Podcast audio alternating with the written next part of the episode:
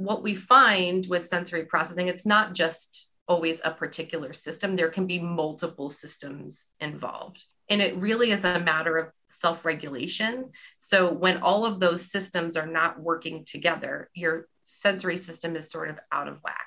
And it can lead to those fight, flight type experiences because kids are getting overwhelmed with all that information.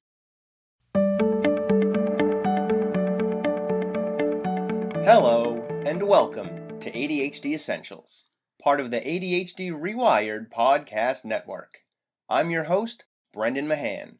I'm a former teacher and mental health clinician turned ADHD coach, trainer, and consultant. I can be reached at brendan at ADHDessentials.com. Here at ADHD Essentials, we help families develop the skills and knowledge needed to better manage attention deficit hyperactivity disorder. Visit ADHDessentials.com for more details. What's up, team? I need to share a goal with you. My goal for the rest of the summer is to increase the number of rating and reviews I have for this podcast. And I can only accomplish it with your help. So, whether you're listening on Apple Podcasts or Stitcher, please, please, please, if you would be so kind, provide me with that rating and review. I just need more of them. And check out our partner podcasts ADHD Rewired with Eric Tivers, Hacking Your ADHD with Will Curb, ADHD Diversified with MJ, and The ADHD Friendly Lifestyle with Moira Maybin. Whether you're looking for great interviews, incredible tips, a well informed, diverse perspective on ADHD, or the ways that ADHD affects women in particular, you'll find something valuable in these shows. Don't forget to join all of the ADHD Rewired podcast network on Tuesday, August 10th at 1:30 Eastern for a live Q&A. Go to adhdrewired.com/events to register. Finally, this episode, like so many others, was edited by Jeffrey Gordon of Ideal Video Strategies. Welcome to the show. Today, we're talking to Kerry Wilmot. Kerry is a pediatric occupational therapist with over 20 years of experience in the field. She's a consultant to the toy industry as the Toy Queen and the author of Wired Differently, a teacher's guide to understanding sensory processing challenges. Kerry talks to us about the important role sensory processing plays in the lives of the neurodiverse. She tells us about the role of an occupational therapist, reveals that we actually have eight senses, not five, illuminates the difference between treatment and woo when it comes to sensory integration, and shares the role that a healthy sensory diet can play in self regulation for both kids and adults. All right, let's get rolling. My name is Carrie Wilmot. I'm a pediatric occupational therapist, and I've worked with kids for the last 20 years in a variety of different settings. I've worked in the public school system, charter school system, outpatient children's hospitals, early intervention and home health care. So I really kind of run the gamut in terms of working with kids in all areas. And I ended up writing a book a few years ago based on a lot of work that I had done in the early childhood preschool setting where kids were basically failing preschool and nobody really knew what the situation was. So as an occupational therapist i was called in as part of the evaluation to see you know is there were there sensory processing needs? What were the reasons as to why some of these kids were struggling in that classroom when they were just three four and five years old? In addition to being a pediatric occupational therapist, 12 years ago, toyqueen.com was created as a resource for parents to find toys, learning experiences, and opportunities to help kids improve upon their development through play. So I have worked a lot in the toy industry space, consulting with companies and really promoting play and helping kids learn through play. I want to talk about the sensory processing component. But first, what is an occupational therapist? That's one of the things that we hear a lot about. And if you haven't worked in a school or or specifically worked with an with an OT, it kind of seems like a mystery job yeah everybody thinks we find people jobs right? So uh, you know as an occupational therapist we we must find people jobs. Uh, but really the idea it's a rehabilitation profession that started after uh, the world war for rehabilitation. Basically what occupational therapists found is that people made improvements in their physical range of motion and strength and coordination when they were able to connect the activity with something that they enjoyed doing. So, your occupation or your job or whatever your motivator is based on your role. So, if you loved gardening, then it was how do we improve your strength and coordination while you're doing gardening so that you're pairing something purposeful while looking at how do we improve your physical health and strength. Then we sort of adapted into a, a lot of different environments. So, it, occupational therapists can work with elderly in nursing homes. Um, but as kids, when we work with children, their job is to play and their job is to learn. And so we sort of fell into this role of teaching kids how to learn their motor skills through play. Um, so, as an occupational therapist, we function differently in a lot of settings, but it's learning through play, but also learning how to do self care skills independently. So, you know, how do you hold your toothbrush and brush your teeth thoroughly? How do you coordinate the use of two hands to tie your shoelaces? How do you know the routines of getting dressed? Uh, when you're in school, are you able to show enough strength and coordination to hold your pencil properly so that when you need to write letters, you can form them accurately, put them on the spaces, uh, put them in the lines, and leave spaces between your words? And so we have this ability to really help kids build their physical strength and coordination also while they're doing something purposefully that's part of their life, which is learning and playing. It sounds like it's almost kind of fine tuning stuff. Like it sounds like sort of the small things that we don't necessarily think about or that are really, really frustrating because we don't understand why our kid is struggling with it. Oh, my kid's teeth are full of cavities, but they brush their teeth every day. I don't understand, right? Like, because there's this fine tune of like, well, the toothbrush is just being held at the wrong angle and they're missing a whole piece of their teeth because of the angle. Or I don't get why my kid can't tie their shoes. I don't know what I'm doing wrong in trying to teach them how. And it turns out it's like a muscle coordination thing. Yes, it can be a coordination thing. It can just be developmental that those skills have not quite yet developed yet for whatever reason. Um, it and we are trained to use assessment tools to go in and look and see where kids are functioning at their developmental level and then make those improvements to get them to their next steps. So maybe it's that we're building their strength. Maybe they don't have the motor planning skills uh, because they're struggling with learning the process of it, but they actually do have the coordination part, but they're not able to remember all the steps in sequence and do them over and over again. So it's really pretty complicated in terms of what, you know, everybody, when you watch an occupational therapy session, people are like, that's the lady that brings, or, you know, that's the person who brings the bag of toys. And they just really look like they're having fun over there. But it really is playing with a purpose to help kids feel more confident while we're building skills and moving them through those developmental phases so that they can be as independent as possible.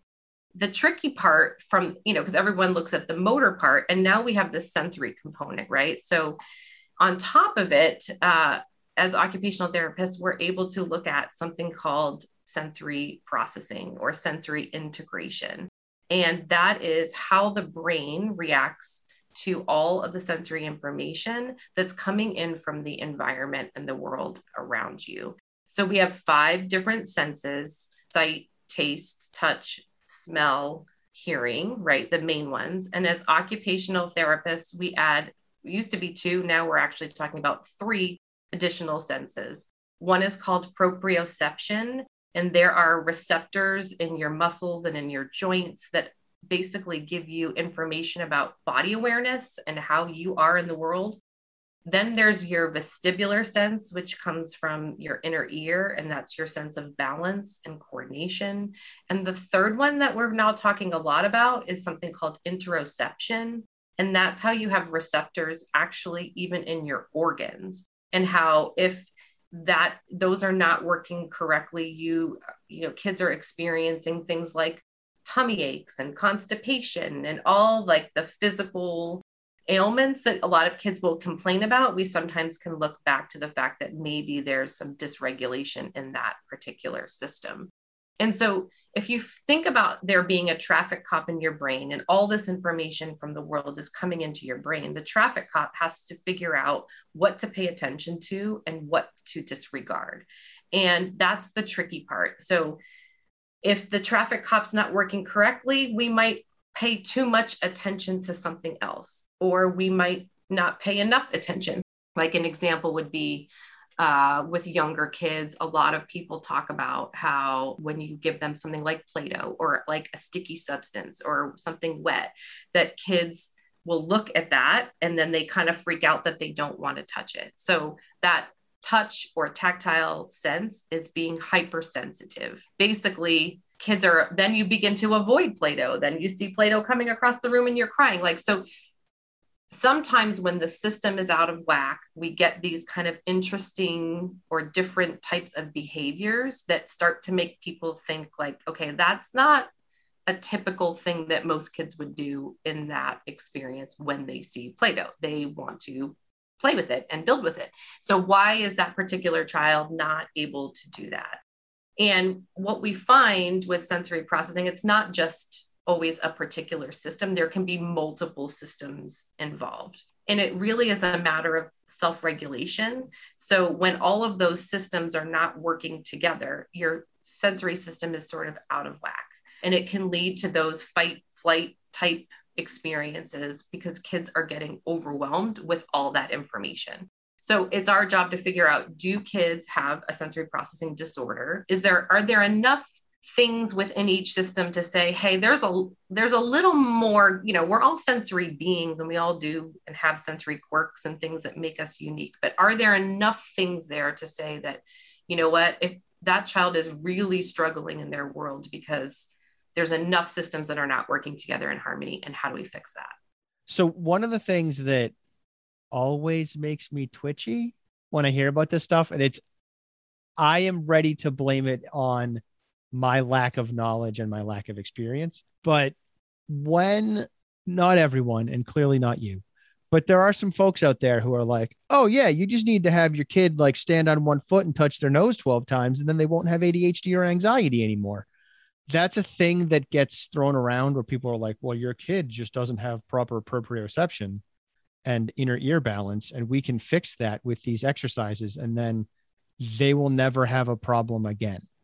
Now, I I've worked with folks with with my own kids who are saying like, we need to work on this sort of stuff to help them better manage their anxiety. And we're not trying to claim they're going to magically cure stuff, but I am curious about the use of OT strategies as a as a way to help regulate and manage anxiety. And it sounds like anxiety as it occurs through sensory integration. Is that a thing? And where's the line between and how do we recognize the line between like treatment and magic bullet nonsense just trying to steal your money? So as an occupational therapist when we're looking at eligibility right we're looking at is there a sensory component? Is there usually a motor component and what impact does that have on the child's functioning right there needs to be some pretty significant delays in terms of what they're not able to do in comparison to their peer group, right? So that's kind of the hallmark for OT eligibility is that they're not functioning in their daily life as they should because this sensory stuff is a little bit more intense than it would be for somebody else.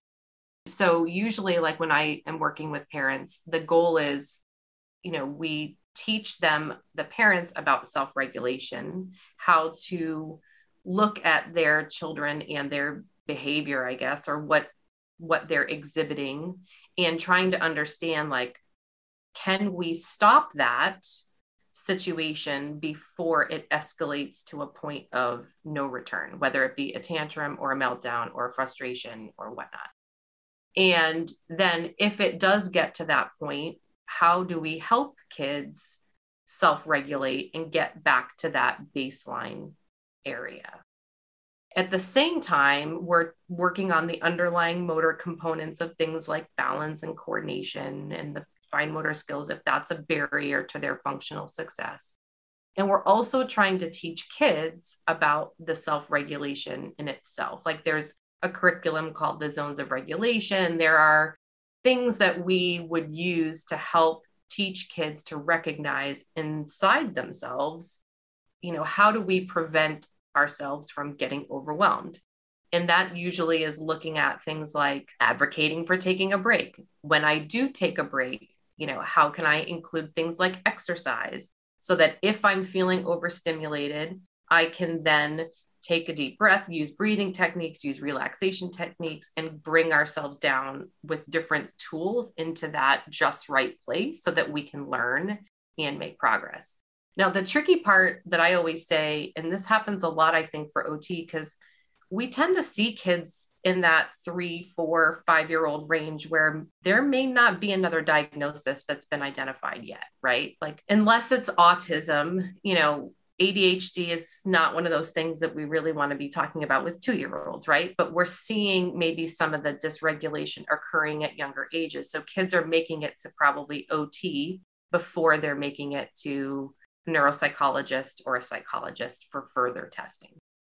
And so I always say to parents that as an occupational therapist, I have tools and strategies, and the water is a little muddy, right? Like we can try these strategies, we can improve their strength and coordination, we can try to work on the self regulation piece, but I can't rewire neurons such as kids that might have a diagnosis of ADHD. Like if that's going to be there, it's a neurological situation that is going to be there. And so that is usually the primary thing and we'll figure that out as we go along but it doesn't hurt to help improve the self-regulation. But usually what happens at some point is we get kind of like a tipping point where we start to realize that we've improved their coordination. We've we've taught them how to focus so that they can now balance right? Because that's always the part with kids with ADHD they go to balance. And it's not that they don't have balance it's that they don't have the focus sometimes to be able to show you that they can balance. You know, they go to stand on one foot and they're like, whoa, wobbling all over the place. And then you're like, no, okay, we're going to try this again. Stand in this red spot. When I say go, you're going to lift your foot, take a deep breath. Here we go. Lift your foot. We're going to count to 10. And then all of a sudden, miraculously, a child that can't stand on one foot is standing on one foot for 10 seconds. So either way, the, the attention piece is going to be there and that's something that sort of will get sort figured out as kids go down that path but i would agree that those are conversations you should be having with your therapist about you know we can't diagnose adhd but we can also provide valuable information to parents who are on that process to take back to their doctors or psychologists or whoever to say okay this is what we've seen this is what we've done and this is still what's left so, how do we manage what's left? And so I see OT as kind of like a piece of the pie, but definitely not, you know, the 100% answer to the solution. That's my perspective as well. I've just had conversations with people who have something to sell as it relates to OT and are making these outrageous claims. Like I've talked to a guy who was like, had something to sell and was saying that it worked for him because he couldn't speak in front of a group and then he like learned how to crawl and could suddenly speak in front of hundreds of people. I'm like, that's not a thing. Like that, I don't think that's what happened. That sounds like magic bullet nonsense. And it drives me nuts because I work in this field professionally and I'm not a magic bullet. I don't try to claim that I can magically solve your ADHD. I try to make it really clear. Look, 10% better. That's what we want. We want to focus on consistent, regular growth and improvement and it's going to be hard and it's going to take a long time. Nothing about this is easy. There is no magic bullet. Right.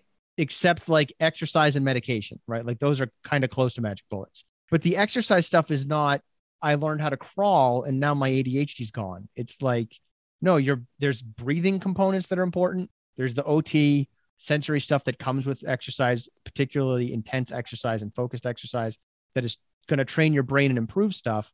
But even that isn't going to make your ADHD go away any more than a than Adderall will.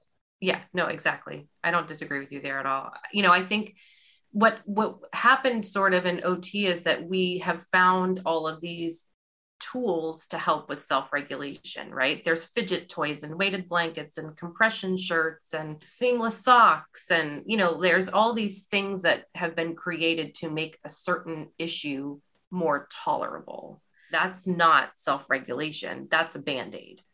in my perspective, right? So to me, I always go back to the form of therapy and the understanding for parents is really looking at self regulation as a whole and that it's a big emotional process that we need to think about and realize that, you know, going to that jumpy house place yesterday might have seemed like a really good idea, but it's going to potentially be a problem tomorrow, right? Because all that intense sensory input maybe there was a you know there wasn't preparation for leaving. There's a huge tantrum that occurs in the parking lot. Everybody gets home. Nobody goes to bed on time.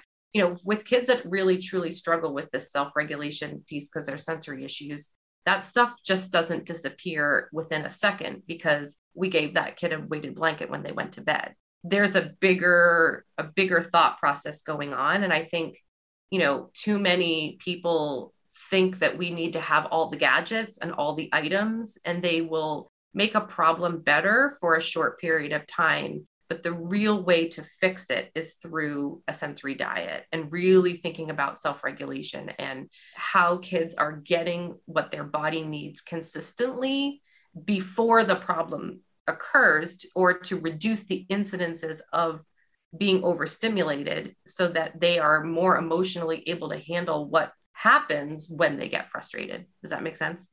It does. I have so many questions.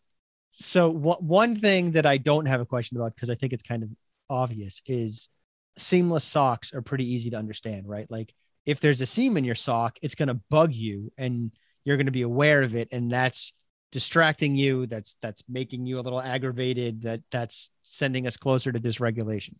Totally understand. The two things that I wonder about, I know that weighted blankets work. I've laid under a weighted blanket and fallen asleep in like 5 minutes, which is not how I work. And I don't understand why. Like, I don't know why that happens. So I'm curious about why weighted blankets work. I get fidgets. I'm playing with a Lego minifig of Wolverine as we talk. I understand fidgets. I'd love to play with that a little bit. And why is that a good thing? Why is that stuff we should let our kids do?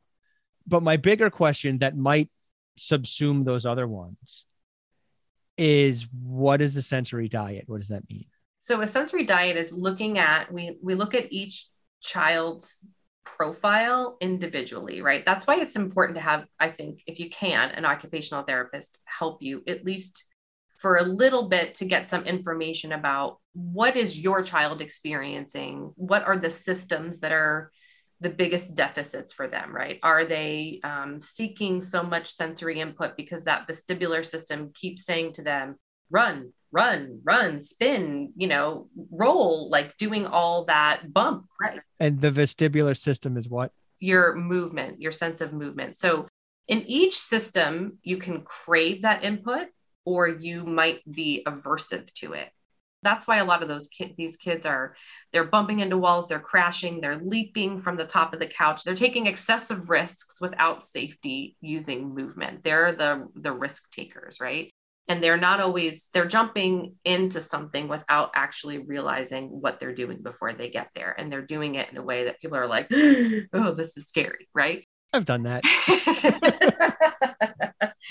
in each system you have those discrepancies and so it's important for somebody to help figure out with your particular child like okay what are the systems that are the most impacted what are the things that we need to help them learn because those systems are impacting that and then we come up with this plan. So the sensory diet is really the plan to figure out how do we get all these systems to work together in harmony. And the tricky part is is that everybody is unique and not all kids are the same. And where their regulation system is in one minute when I do an evaluation might be completely different if I saw them at their house three days later. Because, like, what we're talking about is that there are environments and situations that can impact how you react to sensory input, right? So as an OT, it's important to, for us to look at each child individually and come up with a plan.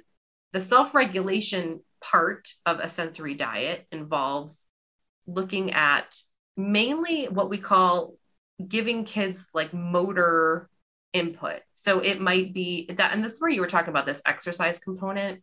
It's pretty much prepping your brain to be ready for the day. So when they're getting up, um, in order to improve their arousal level, it might be things like, you know, trying to engage kids in an obstacle course or you know, getting up and going for a bike ride, getting their system going and moving so that it's ready to start the day. Like usually we're talking about 10 to 15 minutes of motor activity. And that's why it's either usually like an obstacle course or an active, like if you have a trampoline in the backyard or something that kind of gets kids up and going. So in the morning is the way to go, it sounds like. The morning's the way to go because it's really, it really just helps no matter really what happened the day before, it sort of helps to set your system in the right spot before you get going. And then, like, especially for kids that are going off to school, right? Like, there's a lot of things that happen with having to get out the door, getting dressed, uh, whether they take a bus or walk or drive, or all the transitions that come with just even sometimes getting into the building, right? Kids can be in a better frame of mind if we've prepared them to be able to handle all that before they leave the house. And then a couple times later on in the day, still giving kids that same type of outlet, right? So that's why recess at school is so important. Um, that's why kids that have breaks at school, it's important when they're in school to maximize the breaks when they're there, right? Like a lot of kids will be like, yeah, well, I let them walk around the building. Well, that's great that they have that break, but how do we take five minutes of that and we put it into something like an exercise routine that's really purposeful that gets all their muscles and joints moving, gives them a little bit more bang for their buck versus just walking away and taking more of a passive break than an active break. So, really, the self regulation piece is driven by your arousal level. Your arousal level can be changed by movement and activities throughout your day. Then we use the other the other part of the sensory diet are those things like the fidget toys and the um, weighted blanket and you know all these other things that we can give kids to utilize that might also make it a little bit easier as another layer. To me, the purpose of the sensory diet is knowing what that child needs, giving them the activities that they need to be in that just right place. And then when we're preparing their system for something, though, it's purposeful. So, you know, do I want to do an obstacle course with a kid, get them all regulated and ready to like learn something, and then be like, let's go watch TV? That's not really a good a good option right? Like it's t- I often teach parents like well how do we harness that strategy so that if you're preparing them for being in that just right place where they're they're ready to go what activity are you going to give them to do for 10 or 15 minutes that they can really do well and feel confident because they have their most focus and attention for that? Even the idea of exercising in the morning right? Your that point about tv kind of landed for me because if I was like, all right, guys, we're going to exercise every morning before school, even if we exercise right up to the time to leave, then they're going to go sit on the bus for like 15, 20 minutes. That's not much different from watching TV, I would think.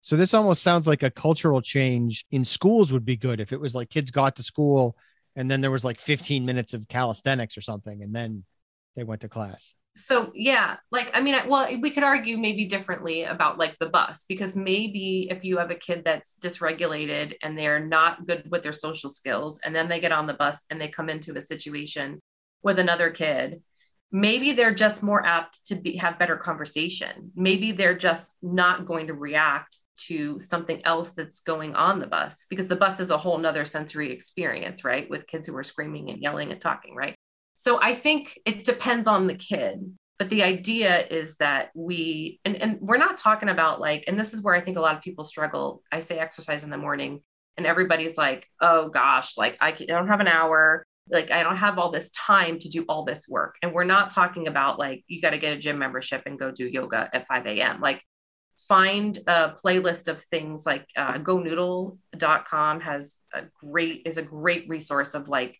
really just YouTube clips that are five or 10 minutes of something that's going to get the kids going. It's not about like it being perfect. It's not about having to be three hours long. It's really just 10 to 15 minutes of something to get them going. And then making sure that the rest of their day, you have these little breaks built in so that you can keep it going versus not getting the, what your system needs and then that leading to the point of frustration or meltdown. My kids and i used to do exercises in the morning. It's one of the many things that covid derailed. We we have a treadmill and a total gym and we have dice that are like 12 sided dice that have different exercises written or drawn on them. yeah And we just, one person's on the treadmill, one person's on the total gym, and one person's rolling dice for five or 10 minutes, depending on how much time we have for it. And then we rotate and everyone does each station. That's exactly it. That's perfect. And, you know, and again, it doesn't need to be like tons of equipment, um, like a therapy ball, like those like 10, $12 therapy balls. You can do so many things with that. Just sitting on it and bouncing, rolling on over your belly, having somebody roll it on your back, like throwing it back and forth. And that's kind of where the role of OT comes in as well, right? Because parents will tell me, well, this is these are the five things I have, and this is the space that I have. And then I say, okay, well, this is what you can do with that space. And then I teach the child, okay, when you're in that space, because maybe your parents are getting your siblings ready for school or they have to do something else this is what you're you're going to set a timer and this is what you're going to do for those couple of minutes you can do them in any order that you want. You know we teach the kids how to set up their own obstacle courses how to follow through on them and do them on their own so that eventually parents don't have to be there participating in it and that they are more independent because that's the goal right? The goal is to teach kids about self-regulation so that when they grow up they understand how their system operates and then they can enact these things on their own and do them on their own. And they start to realize you know now you know my son's 11 he knows like he plays hockey lots of hockey like 15 hours of hockey a week. And he knows the difference when he does not have that outlet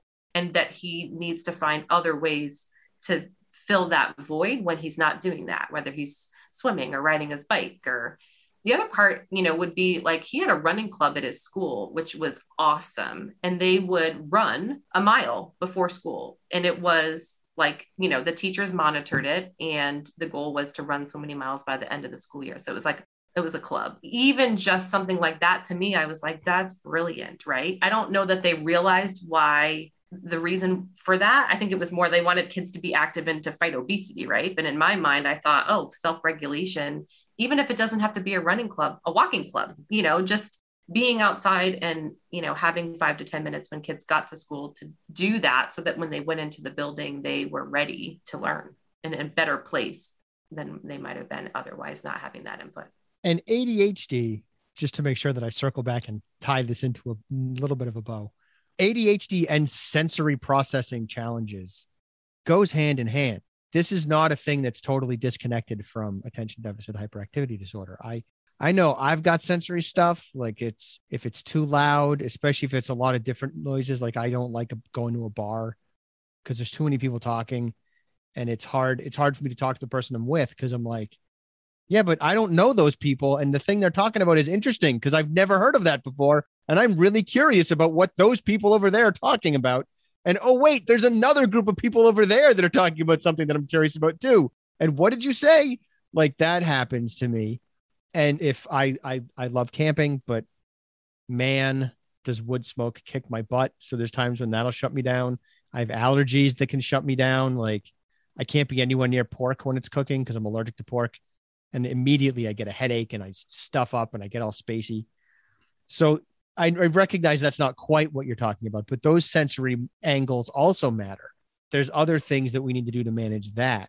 And and physicality helps. Physicality helps me anchor myself, right? Like the more stressed I am, the more I want a hug from my wife, which kind of drives her nuts because the more stressed she is, the less she wants a hug because we're sort of opposite sensorially in that way. Um, but she's learned to humor me. And and our some of our kids are like that too. Some of our kids are like, I have ADHD. I'm really stressed out. I just want to climb on you.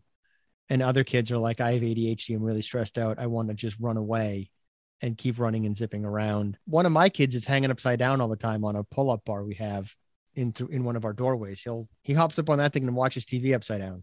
I think it's important to. It's hard, you know, when we start working with kids. Like I said, they're usually sometimes they're really young, right? And it's you know, a two year old can't communicate to you exactly what their sensory needs are. And so you have to watch. And so as OTs, we're trained to watch. And then we talk to parents, and then parents tell us what happens. And then they tell us how this whole thing plays out. And, you know, and as kids get older and we're now having these conversations, I think it makes it easier for people to, for them to understand that A, it's okay that I need to do these things. There's a reason why I do them, and that's totally fine. It's just about sometimes they're kids, right? They don't choose the right strategy at the right time, or what they choose that works for them in that moment might not be the most socially acceptable thing in that particular environment that they're in. So then becomes the conversation of, I understand you really want to hang upside down on the bar because that helps you do that while you're, some kids will do that while they learn, right? You know, like they're doing that while they're practicing their multiplication, you know, like, you know, but we can't do that in, we can do that at home, but we can't do that at school. So how can we help you you know learn the way you need to learn and do that in a different way at school that still meets their needs. And they'll tell you a lot of times because there's checklists and things that we can go through that help kids sort of identify oh well i like that and i don't like that. And it then it helps you know i want or when i'm in a therapy session with a kid and i maybe i'm rolling the therapy ball on their back to help calm them down before we transition to something to work at the table. And i'll often say well is your system in the right place where it needs to be? Are you ready to move on or do you need more and they will more often almost always if they can communicate they'll tell you. And and not in a not in a way that's like no i really don't want to go to the table. You know not in like a oh yeah i really want more of this because i really don't want to do what's next. Like they will usually very clearly no i need more. Okay here's more. Do you need more? No i'm good. We can go to the table. You know like they start to realize sort of the people in their lives especially as ots like that we sort of have this like underlying communication that I understand and that they understand. And so it doesn't end up usually being behavioral. It ends up being a great working relationship because their sensory needs are getting met and they know that there's somebody that understands them at a level that they're not always able to communicate. And so I think that's the best part is that we can kind of bridge that gap between parents who have totally different learning styles or maybe you don't have ADHD as a parent but your child does. And and so that's a totally different experience when you're not living that same life. You know so how do we bridge that gap so that everybody can sort of live in harmony and move forward? I, ju- I just want to honor one of the challenges that hides inside of this for adults where meeting our sensory needs gets tricky because a lot of the way we meet those sensory needs are pretty intimate.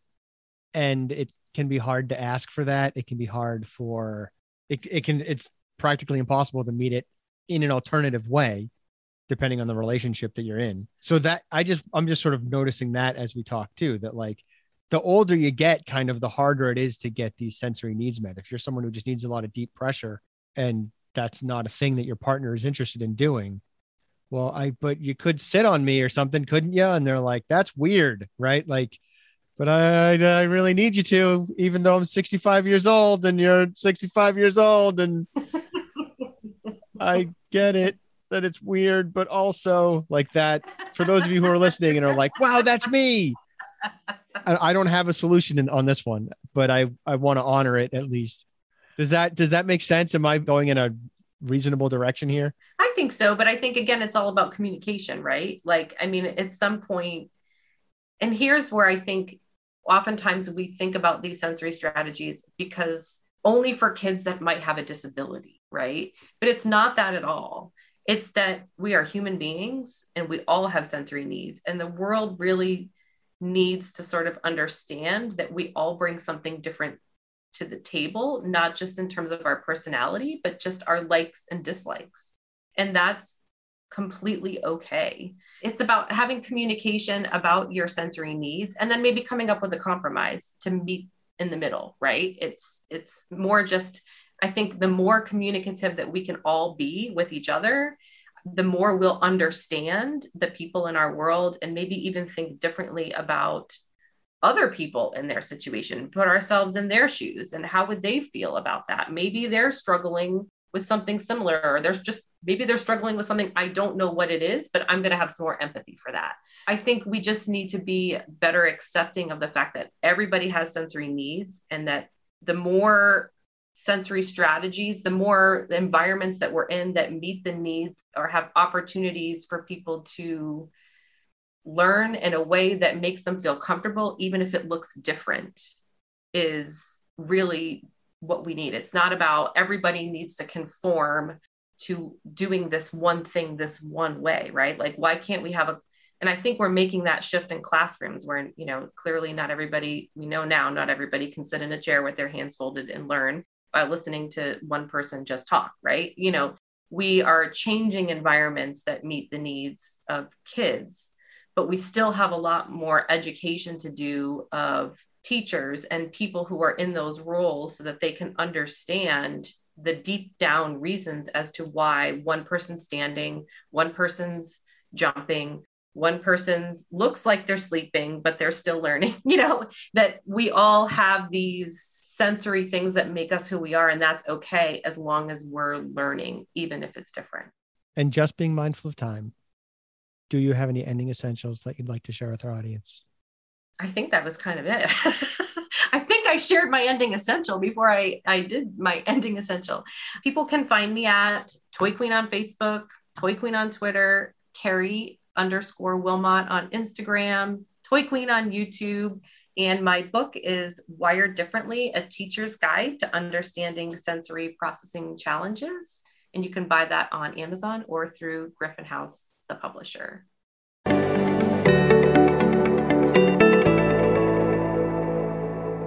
Hey, you're still here. Nice. Thanks for staying focused all the way through. If you have any thoughts or questions about today's episode, feel free to email me at brendan at adhdessentials.com. And don't forget to check out the website, adhdessentials.com, and visit our Facebook community. I'm looking forward to talking to you again next week. In the meantime, keep focusing on improvement over perfection. 10% better is all you need.